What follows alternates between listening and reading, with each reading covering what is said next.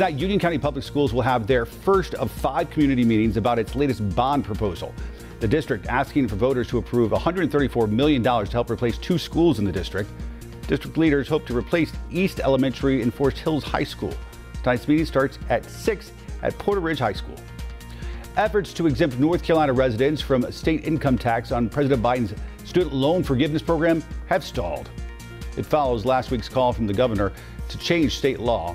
State Senate leader Phil Berger says he doesn't see a need to do anything. The White House has said student loan forgiveness would be exempt from federal income tax. Today, the Federal Reserve expected to raise interest rates by another three quarters of a percentage point.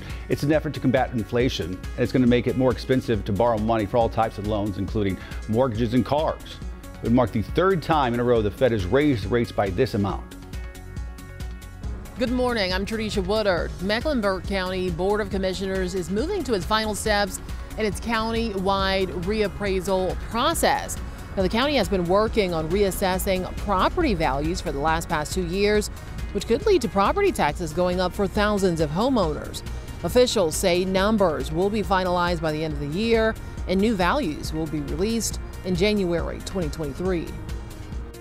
New details about Carowinds chaperone policy for its Scarowinds Halloween events. Effective immediately, anybody under the age of 18 must be accompanied by a chaperone who's at least 21 years old with a valid photo ID. There needs to be one chaperone present for every four underage guests.